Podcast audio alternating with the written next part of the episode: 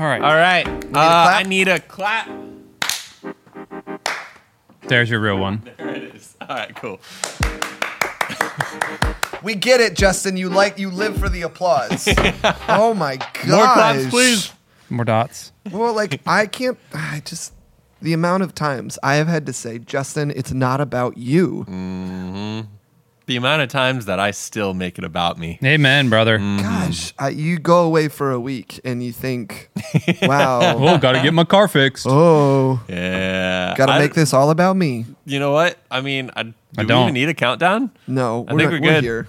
Yeah. Welcome to the weekday. Welcome to the weekday. We're already in progress. Uh, this has been uh, three weeks in the making. Uh, we've tried. That's and how you we've know it's going to be so good. we tried, and every time Satan knocks us down. But you know Is that what we what it say? is? Yeah, you know what we say. Look at my camera.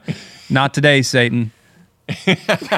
not not today, Satan. So here we are, weekday army. I think we're in episode eighty something. We've we did it. Wow. We're in we're in double Hey. digits. More Uh, claps. Yeah, I took the under. Two claps. I Cool. took. Yeah, you took the under. Congrats, buddy. Did it pay out yet?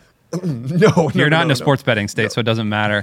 Uh, yeah, this is the episode 80 something. This is literally our second episode of the year, but probably only the first one that you're seeing because the first one we recorded was a hot, janky mess. Uh, Hey. because we Oh, were it was. us- yeah we were using uh, we were using our new switcher and there was some things that weren't syncing up properly and audio wasn't doing a thing and our skin looked like it was made from Legos and so Is yours not?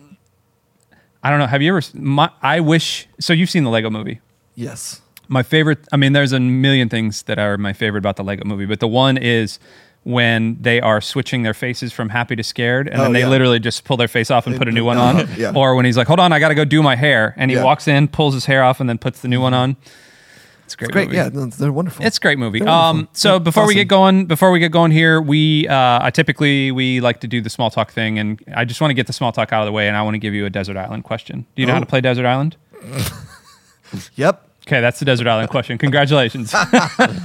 no, we're gonna do desert island, um, and this is this is off of the back of our staff meeting yesterday where they were playing Would You Rather. Right. Um, like, would you rather have telepathy? Well, Corey pronounced it telepathy. Which is not correct. It's And then, telepathy. and then he made fun of someone who said telepathy. He did. Yeah. And it was like Corey, you're the butt of the joke. It, it, telepathy is Tele- not. it's you have a telepathic communication, Yeah, uh-huh. but you have telepathy. Yeah.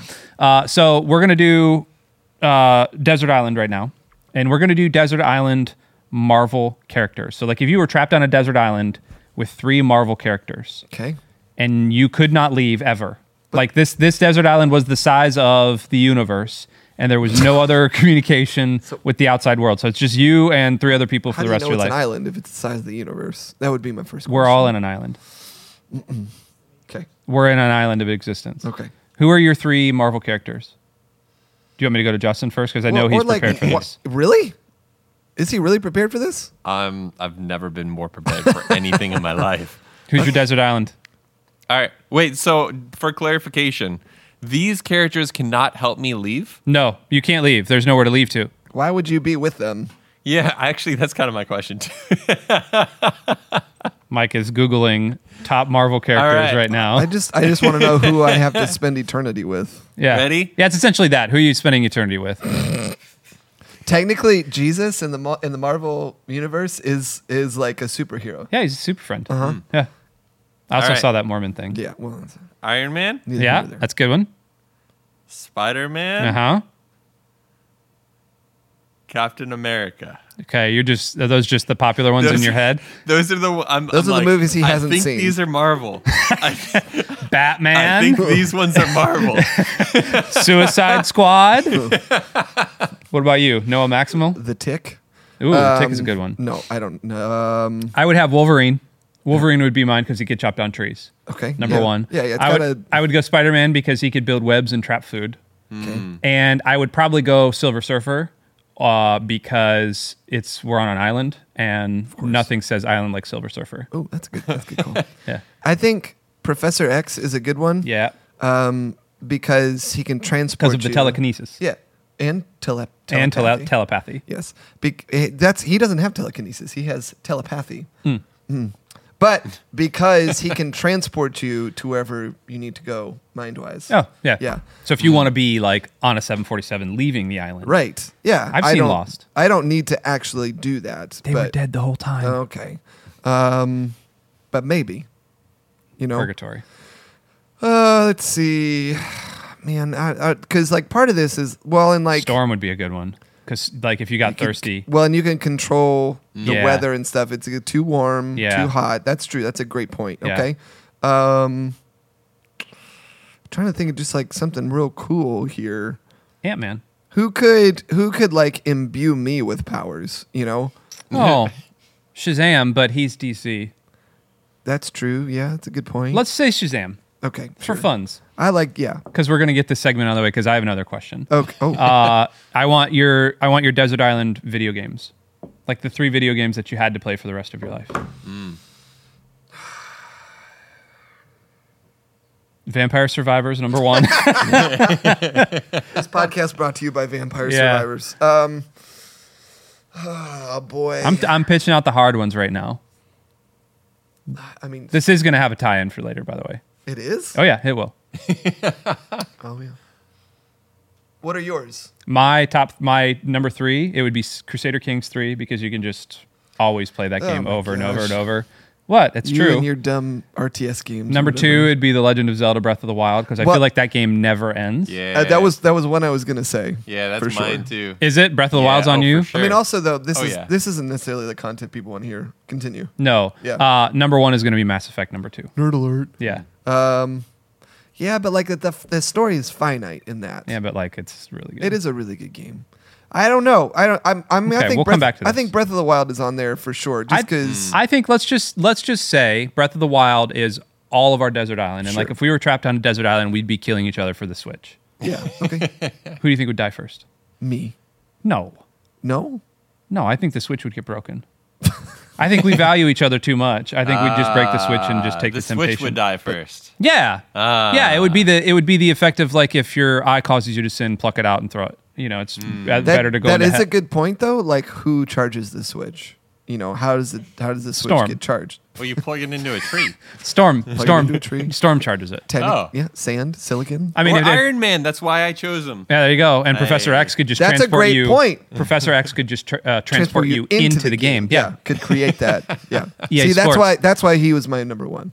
That's why. Mm. He's my number one. Great. Um, this has been a lot of rambling because my head couldn't figure out what we're actually doing here. Uh, so we're going to come back in a minute and we're going to talk about a broader topic that's going to impact you and your children. More on that coming up.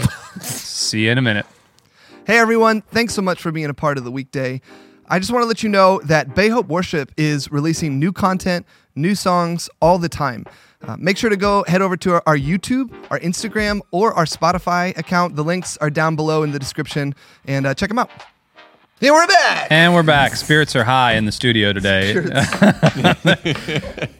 I'm just, I'm tired. How are you feeling? Great. Hey. The way Mike says great lets you know in the depths of his heart I feel great. he's tired. Who's not tired? That's true. Do you have children?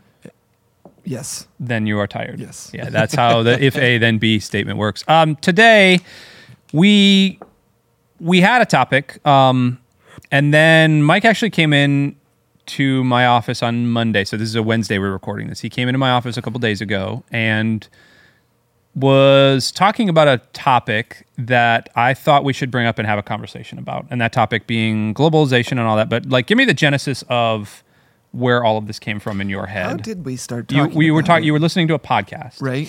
And you and I had actually started talking about war. Um, and I'm offhanded made the flippant comment of apparently we're going to war with China in 2024 Right. or 2025. Right. Um, and then that turned into the genesis of what we're talking about today, Right. being globalization, being how does a Christian respond Yes. in the world right now. Yes. And apparently you were listening to a podcast about that. right. Do you remember what the podcast was? Uh, no. Great. Um, Glad. yes, This but awesome. uh, we We're this is here. a good start to this. Good Yeah, start to this. yeah, we're finding our feet here, Yeah. guys. Um, no, no. The the conversation was how things have shifted so much in the last ten years, culturally, uh, politically, socially, Mm-hmm. where like 10 years ago the thought of going to war with like another world power was not something that I thought was even possible. Right. Um, to where now I think that the more that I learn about the geopolitical factors of how ec- the economy works and all that kind of stuff, it's because it's seemingly far more plausible now. Um, and not because anybody hates like it's not because I think that America hates China or that I mean I'm sure I don't know how China feels about us. I don't think super positively. Um, so what we were talking about was how the essentially what the world values now is not oil the way that it used to Right. up until like you know a, a few years ago obviously oil is still super valuable it's why we've been involved in the middle east for so long. It's why the middle east honestly is so Rich and powerful. rich and powerful and full of unrest because outside forces, whether internally or externally, are coming in to destabilize governments constantly. Uh, so that people can have their leg up on important resources and stuff. Yep. recently, um, well, of you know, so decades ago now, um, as we began to understand how technology, like electronic and digital technology, works, um, semiconductors or like computer chips, as they're called, like sort of colloquially, but they're really they're semiconductors, is what they are. They conduct electricity through you know these little pieces of silicon or whatever. Um, it it Channels. yeah channels the flow of data essentially um, as that have got has gotten more developed and more advanced and everything and cheaper honestly to it's like we have computer chips in literally everything from headphones to key fobs to obviously your phone or your computer to Keurigs. machines. yeah. I mean, just like the most random se- Vacuums, refrigerators. hot plates. Yep. You know, like something electric toothbrushes. Like Mm-hmm. it's stupid how much computer chips are involved, semiconductors are involved in our everyday life. And so, what America has done, um, according to this video I watched, as it's sort of like describing the history of kind of where we have been and maybe where we are headed. Um, what America has done is we have as we have grown our technology in this area, we've begun to understand, not me necessarily, but people who do this, to create and construct these, it's very expensive. So what would actually be cheaper is if we ship it overseas to The not- manufacturing itself. Yes. Um, to like Southeastern Asia, essentially, to manufacture it. Um, and then we will ship those things back. So we'll design stuff, but we're not manufacturing it. We ship that over. And so, like, you turn over anything and it says made in Taiwan. Um, Mm-hmm. Or made in China, Made in made in China. Vietnam. yeah. Um, so, like, obviously, that, that part of the world. What Taiwan uh, Taiwan ended up doing maybe 20 ish years ago was they saw that Japan was starting to like really run away with some of this uh, manufacturing and especially in the digital area.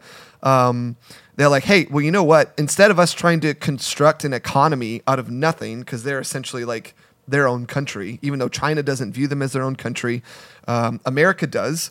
What they say is we're going to partner with the strongest economic and militaristic power of the world, America, and say, "Hey, if we set up a bond with you, we will we will manufacture all of your stuff." And America said, "Like, cool, great, it's super cheap." Um, that's and then all essentially all they asked for in return was, "But we need you to whenever China comes knocking on our door, we need you to back us up." Um, and so America agreed to that. Um, Which seems, by the way, a little bit of a dance with the devil. sure, On, hundred percent on both sides. Yeah, yeah, yeah. And uh, and now that debt is starting to like come to be collected. Yeah, yeah. Uh, come into the public consciousness more than it has been. Yes. Yeah. Because it's been there for a long time. Right. And so now what has happened, um, as especially in like the COVID and the chip shortage and stuff, is really like Exacerbated it. yes, brought a lot of this stuff to the surface because America was not the only country that suffered, obviously for COVID, um, but even in like the chip shortage and like the economic tightening and all that kind of stuff, um, China also did as well. And so what China has been doing is they've essentially just been copying all of our technology. Um, they won't. Uh, they they were also getting stuff from Taiwan, but now there have been like America has placed restrictions on Taiwan to sell anything to China.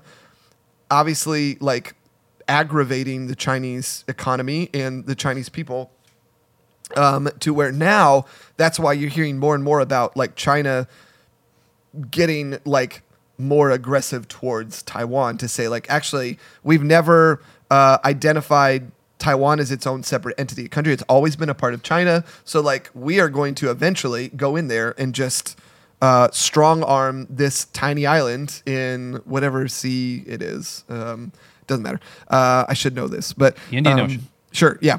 Uh, we're going to strong arm this this island that's only a few miles away from us into be, being a part of China the way it's always been a part of China, and uh, not allow America to do business anymore with Taiwan.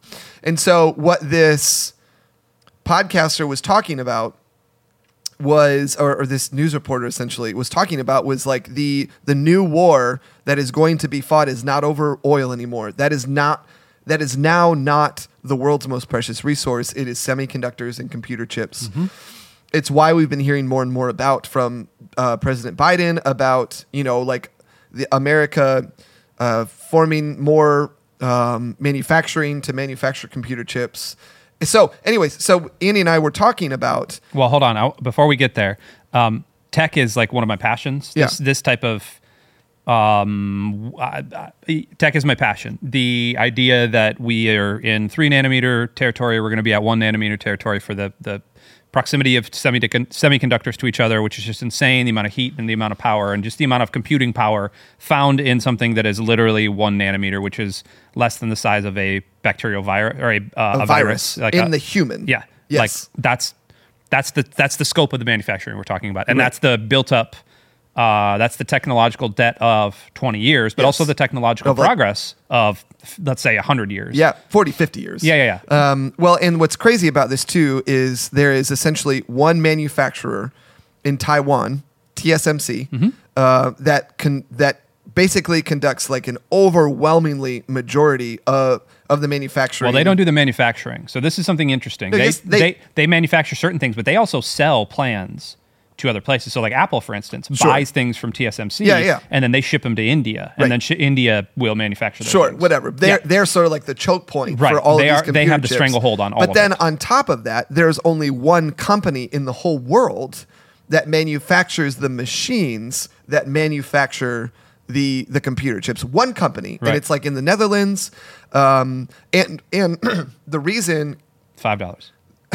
the reason companies or countries haven't uh, like gotten on board with with creating their own manufacturing is because it would literally take 40 to 50 years for them to find out how to do this kind of stuff Right. um because there it's just it is it's new it's new technology like literally every single day they're making advancements these companies that have already been doing it so all that to say it's Why, why are we talking about this, Mike? Yes, all that to say, um, there has there is becoming a there there's a shift that's happening right under our feet of this shift away from globalization, which is what we were feeling pre-pandemic. Essentially, was that this idea of you know.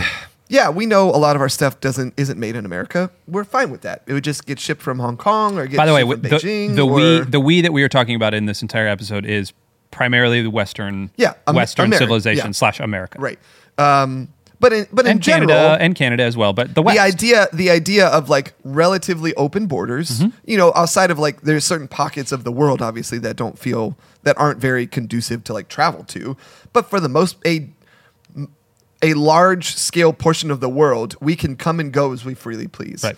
um, we can do business with pretty much any part of the world as we freely please um, that covid happened tensions rise economics the economics have tightened um, on pretty much every country in the world not just america.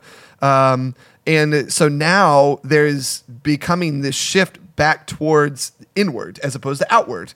It's it's coming inwards. Um, and i think that the reason we're talking about this is because it is most like if if there's no war that happens, and you know, obviously we pray that there is no war happening um, or going to happen.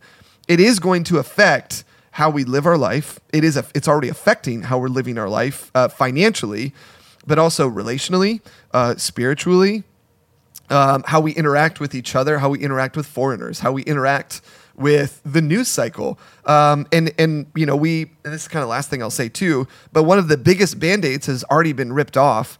Um, and that's in the Russia Ukraine war. I guess it's not a band aid, but um, one of the biggest steps towards this sort of idea is the war between Russia and Ukraine, which has gone on now for almost a year. Yeah. Um, and you know, Remember a- when Russia wanted it to be four days? Right. A major world power is now going to war with essentially like a democratic republic in some way, shape, or form, uh, which in and of itself, like obviously that's a horrible thing, practically speaking, but like the the resonance of all that kind of stuff, a to- essentially a totalitarian government going to war with a democratic republic, um, in uh, essentially a stalemate for a year or so, um, has like significant implications for what the next few years might look like. Yep. So So the one of the things that this isn't just a current events lesson, by the way. This isn't just a history lesson. By the way, Justin, that's where we were talking about video games. That's where all this came into play. The Western idea of comic books and the Western idea of video games. You're welcome. I did the thing. I pointed it out to Hey, you. the Okay, connections. You're welcome. This is this is it's all we're all just we're flowing, baby. Uh, the reason we wanted to bring this up today um, was because ostensibly our church audience is people that want to peel back the curtain of what it looks like behind the scenes of a church yeah. And we would be dumb not to be looking at these things and planning for them uh, or at least bringing them into our consciousness and talking about them and praying through them and allowing it to shift the ways that we're doing ministry Right. and i think um, one of the biggest things we need to, to kind of so you, you talked about the band-aid being peeled off with the russia-ukraine war i think one of the biggest band-aids we need to peel off as well and i don't know how we're going to how we can really talk about it but it's the idea of um, patriotism it's the idea behind um, Yeah. Nationalism. nationalism. It's the idea behind evangelical Christianity. We've talked about this in previous episodes. Evangelical Christianity being tied to nationalism, being tied to the Bible, being tied to the church. Yeah. And I don't know. Maybe I'm just insulated, but it feels like those cracks are starting to show as well. I Yeah. feel like more and more and more, at least in the public zeitgeist, maybe it's because we're out of an election cycle, Right. But it feels like more and more and more of evangelical Christians stood up and took notice during the last election cycle of four months ago or whatever, mm. and we're like, wait a minute, this doesn't make sense. Right. Like, why are we doing this? Yeah. And the the the the knock on effect of that is that we have a generation of people that are Austin's age and younger, you know, in the proverbial Gen Z thing, but even before that, that are going to grow up with a faith that is lived out less in a church and more online. Totally. That are going to grow up with a faith that is not lived out on school buses, that is not lived out in their parents' houses, but it's going to be lived out through their phones. Yeah. Those phones come from semi- semiconductors. And so, uh, if there is an actual war with China, or and it looks like it's impending at some point within the next two or three years, according to analysts, although we were supposed Right. to go to war with the Middle East Yeah. for Who knows? yeah, who we can pray and we can do all those things, but how do we relate to that as a as a church? Like, what do we Sure. what do we how, what do, how do we even begin to respond to that? Well, I think that so there's a guy named Mark Sayers who does a lot of this. He's a pastor in Australia. Um, incredibly smart person. And I've mentioned him on the podcast before. Uh, he Great has accent. Yeah, Oh. he has a podcast called The Rebuilders where they talk a lot about this kind of stuff. He's got a book. Um, his last book out was oh shoot, uh, mm, yeah, You look keep it up. going. Something about living without anxiety or something. Great. Um, it's like a very academic title. Um, what is it? Uh, it's That's the the one. That's the one right there. this one. Yep. This is great. This is great. Great content. And now I can't. I can't talk until A non-anxious presence. Yes, a non-anxious presence. Um, basically, cultivating a non-anxious presence, and he talks a lot about living in like what COVID did was it threw us into what he calls the, a gray zone. So this time in between two periods of time that are transitioning. So right now we are living in the middle of sort of a transition from what the world before COVID was, and now that we have gone, it, COVID, the pandemic sort of destabilized a lot of things. Um, to not in the sense of like, it's obviously not still happening the way that it was two or three years ago, uh, but like we are still destabilized in a lot of ways, uh, including from a geopolitical perspective. Um, and so his whole thing is basically like you thought people were anxious before this. Uh, wait till you throw them in the middle of something that like we don't we we've never gone through. We don't have a, a history of really going through this as a society right now. People who went through the last pandemic are long dead, you know, um, just because it happened hundred years ago. And it was a totally different thing. There was not globalization. There Right. was, you know, there was one world war at that point, Right. but like how how we connected to people Yep. is very very different. it took two weeks to get from here to Yeah. England. Um, and so you know, like there's there's so much different for it. It's it's something that probably won't ever happen again in our lifetime, uh, especially the the way that it happened at least. Um, so he talks he talks a lot about that and like how Christians respond in that. You know how. Um, but then another point he makes is about how we are we're so worried about here in America living in a post-Christian society to a certain extent. For us that are Christians, you know, oh man, what's it going to be like for to raise our kids in post-Christian society? And he talks about it being like a very we're already very secular and we're essentially already like a very pluralist society. Like there's no one belief that has gained a majority in the cultural sort of like hive mind. Um, But it's been like that for a lot longer than people care to admit. Um, or maybe they just haven't ever really thought about it. You know, just where cultural cultural Christianity has been sort of the majority belief, but now that cultural Christianity has taken a back seat, it's just whatever was there to begin with. Um, and so he actually likens it to this is we are someone asked him basically saying how do you raise kids? How do you lead a church through this? And he said it's actually where we are living into far more of what the new testament actually talks about. Like now the new testament like what paul wrote about what peter wrote about what john wrote about like obviously acts you know post jesus to a certain extent the people who went out and lived in Greek society, Yeah, in, diaspora. in yeah, the the Roman, you know, in um, Thessalonica, in Corinth, in Corinth, and Ephesus, all that kind of stuff. They are experiencing, or they experienced exactly what we're experiencing right now. That there's a multi, a pantheon of gods that people are giving their life to, um, and Christianity is not the majority belief, and so we actually have a really, really great roadmap in how to adjust or lean into what we should be doing. I have a unique perspective on this, um, and it it comes from twofold. It comes from a being the digital pastor of a church that is ostensibly a physical church with a digital expression, and also the director of on-demand ministries for a fully digital church. And last night we had the release of our 45-minute documentary from the Megazord conference that we did back in October. It's great. I, I did a bunch of graphics work for it, and then our main kind of videographer guy did a, pretty much all of the other work, and I did audio and stuff for it as well. And it was fantastic. Like we we did this kind of release party at, at like a 9 p.m. Rolled the whole thing. It was like 45 minutes, and we Twitch streamed it, and we were on YouTube, and we had you know two or three hundred people join us from different communities. It was, it was totally awesome. And then afterwards, we jumped on to one of the bigger streamers streams, and we all kind of collected and we all gathered, and we were all on the on camera and on the stream, and we were just chatting about our memories and all this stuff. It was really rad. But one of the things that kept coming up throughout that documentary was, and then throughout our conversations afterwards, was we are living in a world right now that, like you said, is caught in the gray. And in the church world, I feel like there's two split sides. Mm-hmm. There's the one side of the old guard who and this is this is not to slam anybody, so please don't hear that. But but there are a lot of times like they would rather see people not come to church than engage them online. Yeah. Like they would rather just bury their head in the sand and, and disagree. Mm-hmm. And I'm using online as a metaphor for like the other side of the gray. There are other people that are trying to like weave their path, kind of like Lux is doing, kind of like we're trying to do here. Like we're trying to weave our path through the gray and figure out like how do we do this thing. Mm-hmm. And I don't know. It, we could be doing things wrong right now. We're not going to know for another two or three years.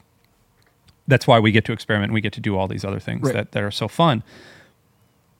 But I, I look back at the people that are just kind of sticking their heads in the sand and going like, man, Paul had to be feeling that same thing of looking at the old religious elite and going, you guys, not not in any anger, just Right. like, man, I wish you would catch up. Like I wish you would see. I mean, Jesus did too. yeah, Jesus had a little more force to it, but yeah, at the same in the same breath, like I, I think there was a kind of a like, man, just trust me here. Just trust that trust that there is a light at the end of the fog and a light at the end of the gray. Like trust that um that the word of Jesus actually brings hope into that gray area and actually brings hope into the pantheon of gods. And when Paul stands up on uh, what is it, the Areopagus and says and points out the unknown God and says, like, hey, that that God is is the God of all things. Yeah. Like when we do that, when we're either at Bay Hope or at Lux or wherever, like that people stand up and take notice. And you know, that's the thing I feel bad for people that are like pushing against this right now. It's like I don't I don't know what to do about that other than let's just keep loving and keep showing grace and keep doing all these other things. Because like if there's a war Yeah. how, what do we do about that? Like how do i tell my kids about that? How do i instruct them on how to act if like they're getting hate speech because they're a christian you know? Well, and I think that there is there's a certain element of all this kind of stuff that feels very unique to our current understanding because we've never had to experience it, but like it is not unique to the people of God, to the kingdom of God. At the end of the day, the people of God have had to go through this sort of thing all the time. It is far more the norm for true Christianity to be a light in the darkness, but not be the dominant philosophy of the day. Mm. And in fact, not that like that is not what God wants or Jesus wants. Obviously, like the kingdom of God needs to be the lamp on in the room rather than just like a candle in the corner, you know. Um, but a lot of the times we are under the assumption that Christianity is the primary philosophy or belief of our day, and it actually isn't. It, it like inoculates people to what uh, the actual gospel actually is. Um, and so, all that to say, we actually have an opportunity in the midst of this gray zone, in the midst of this thing that like is continually changing. Um, we, while it it might feel like a threat that like war is impending, and on top of that, globalization is crumbling, while also secularism and uh, plurality of belief is sort of like taking over. Feels like it's taking over. It is an actual opportunity um, in the midst of that noise for the gospel to rise out of that, the way that it did in the first century, where people were far more open in a certain in a certain way to like what the gospel truly was, rather than just like the shadow of what we might think it might be. yeah.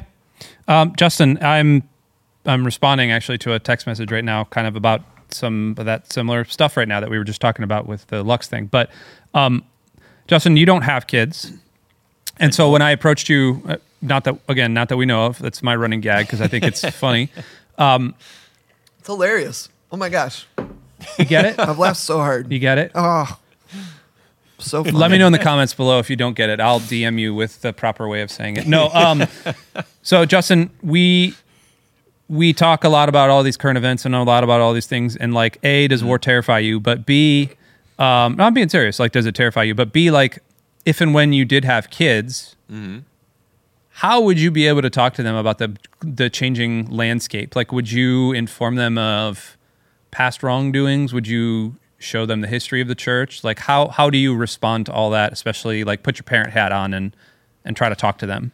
Yeah. Um, I mean, if if I'm serious, um, I mean, right now I feel like war doesn't terrify me. Um, I, I I feel like it's something that that that happens, and um, I mean, I can't really do anything about it.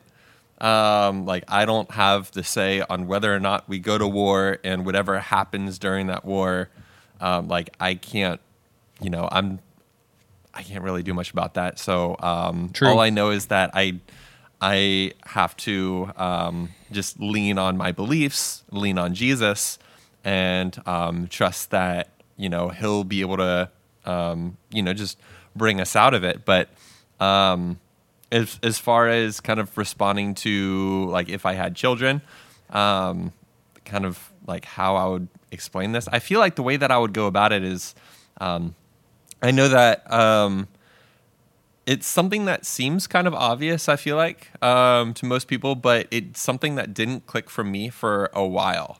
Where um, when I was reading the Bible for the longest time, um, I was always told, you know, that's this is the this is the holy word of God, which is true. Um, and this is something that he specifically wants to tell us. I never read it before as um, something that like there th- like for instance there are lies in the bible. That doesn't mean that god lies but that means that there are humans um, in the bible that um, you know it's written about them. And it, it's written you know they they might have like told lies. There's people that murdered in the bible. There's these are these are humans in the bible. And god wants us god's telling us something through these stories. But I never really read it before. I mean, when when I was first reading the Bible, I didn't really read it as um, like, you know, what is, for instance, like this is David, um, reading about David. Um, what is God trying to tell me through him? And I mean, obviously, David did some like really wrong things or whatever. Or actually, you know what? Job. Job is a really good example. Um, Job and the people, you know, his friends that were talking to him and everything. Um, when I first read that story, I didn't read it as, um, you know, these friends might be saying wrong things. I read it as this is in the Bible, so this is something that God wants to, you know, speak to me. And through that lens, I'm reading it wrong. Um, I didn't read it. I mean, you can just see at the very end, God rebukes the friends for how they were talking to him. Yeah. But I almost wasn't like reading to that part. A lot of times I was even just like skipping around around, you know, I'd open up the Bible, read a random verse, but I wasn't getting the full story. Yeah. But like understanding that there's, um, you know, there's humans in the Bible and we're supposed to learn from those humans. Um, very important topics. Um, so I say I say all of that to bringing bring back to um, the war question. It's kind of similar to um, the world in a way, to where I mean, like again, just like just like in the Bible, there's wars in the Bible. There's really wrong things that happened in the Bible that's recorded. Um, and then you know, just like you know, you know, fast forward to now, nothing really has changed as far as Right. bad things still happen. Um, but reading the Bible, we see how God was able to get, um, you know, get His people through those situations, um, especially with like the Israelites, for instance. How you know He took them out of slavery, and then they were in the wilderness for forty years, and then you know He got them out of there, and then He brought them to the Promised Land, and then you know they kept facing problems. Um, but God was always there with them through those problems. So, um, just in the same way, God will bring us, you know, God will help us as long as we lean on Him through whatever it is that comes up in today, uh, you know, today's time as well. Yeah. But that's, I, I, I think that's a long version of what I would say. Actually, probably a short version of what I would say. Well, and I think too, at, that's Time all, to get preacher Justin over yeah, there on the all- platform. That's all good points. I think too, a lot of the times what we're afraid of is our comfort being challenged, and I mean, that's a thing for me. Yeah. And not just like our economic comfort, but like there is comfort in knowing that like, oh, the way I was raised or what I know to be true from my past is just what I can sort of uh what I can pass on to my children or to the next generation or whatever, but like that does not maybe at the core the core values, yes. Being kind, you know, loving people, um, being patient, um, expressing joy, like all that, yes, like all of that is accurate and that's stuff that we can pass on or whatever but the manner in which it happens um, or the manner in which we experience all that kind of stuff is going to be very different and the onus is on us when we're going through this kind of stuff to be able to contextualize that kind of stuff to lead the next generation through it.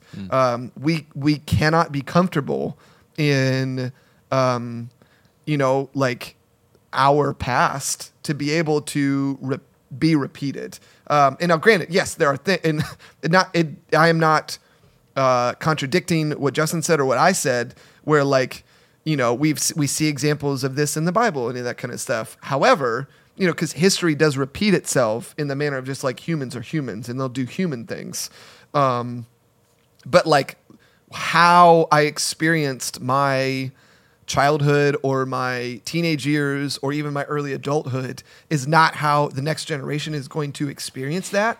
Oh, gosh, no. Right. And so we need to, we can't rest um, and like on the fact it's like, oh, well, they'll just go through the same things I went through and like kind of, but also not at all, you know? Yeah, there's a. Um, and this will be kind of my last thought about all of this, but when so this is turning into a conversation about next generation because when we initially you and I were initially were talking about it, it was um, again how do I parent my children in the wake of that, but also like how do how do we how do we talk to people in a shifting landscape that might not have the ability to meet in a church Yeah, anymore, right. Or that might not have the technology to meet in a church anymore, or Mm-hmm. that you know those type of things. And I I liken it to the trampoline versus the brick wall idea, which I think we've talked about before. But like faith being a brick wall, the second you take one of those bricks out, It just falls. yeah, it starts to crumble. Or you, d- or you have to defend a brick wall, Yeah. which is never, God has never asked us to do that. No, but if you let your faith be more like a trampoline, and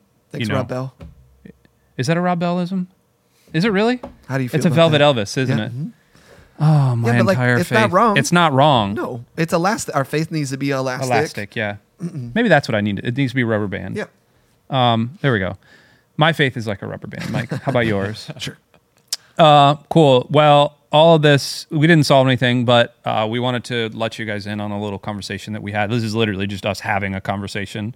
Um, sometimes we prove points, and sometimes we just talk to each other. Uh, any final words before we start to get out of here? No, I don't think so. I, I mean, I think that times, I, I think it's uh, naive of us to think that just because the government has like finally said we're going to end COVID protections or whatever, that like, The thing is all over. right, that Yeah. like, oh, that We're going that- back to normal. right? And like, no, no, no. This this is for right now, especially, is essentially our new normal, where it's just kind of like we have this echo of this crazy thing that happened two, three years ago, continuing to reverberate in some way, shape, or form throughout like a long time. Well, and it's one of the things that and it and, and it should. It's one of the things too and like this is not i'm not gonna this is gonna sound ageist and i don't mean to but it's like one of the things that makes the baby boomer generation and the golden generation awesome and also frustrating to at, to no end right. because they have the echoes of a world-ending cataclysmic event happening in world war ii Right. stroke vietnam stroke you know korea but mostly world war ii where there was literally atomic bombs being dropped Mm-hmm. and literally nuclear warfare happening and in throughout the entire world there was this sense of like we don't want that to happen Right. but that's worn off Uh-huh. and it has now swung in such a way and so you talk to the golden generation and the baby boomers and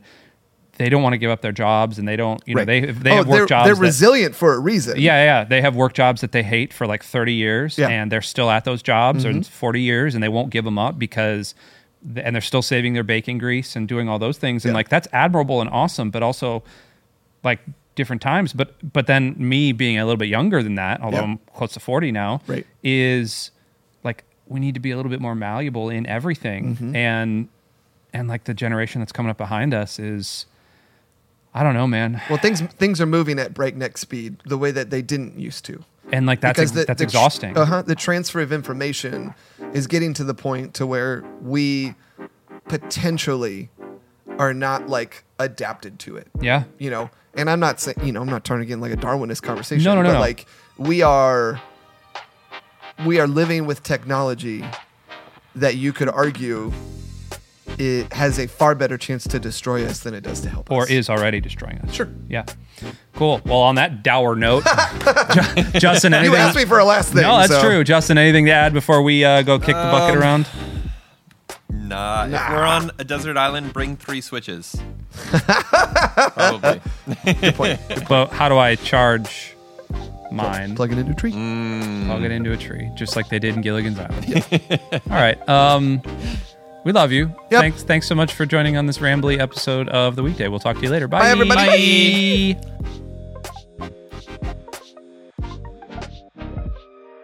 Hey, thanks for tuning in to Bay Hope TV. Be sure to like and share these videos with your friends as it really does help this channel out. And be sure to subscribe for more Bay Hope TV content. As always, thanks for watching.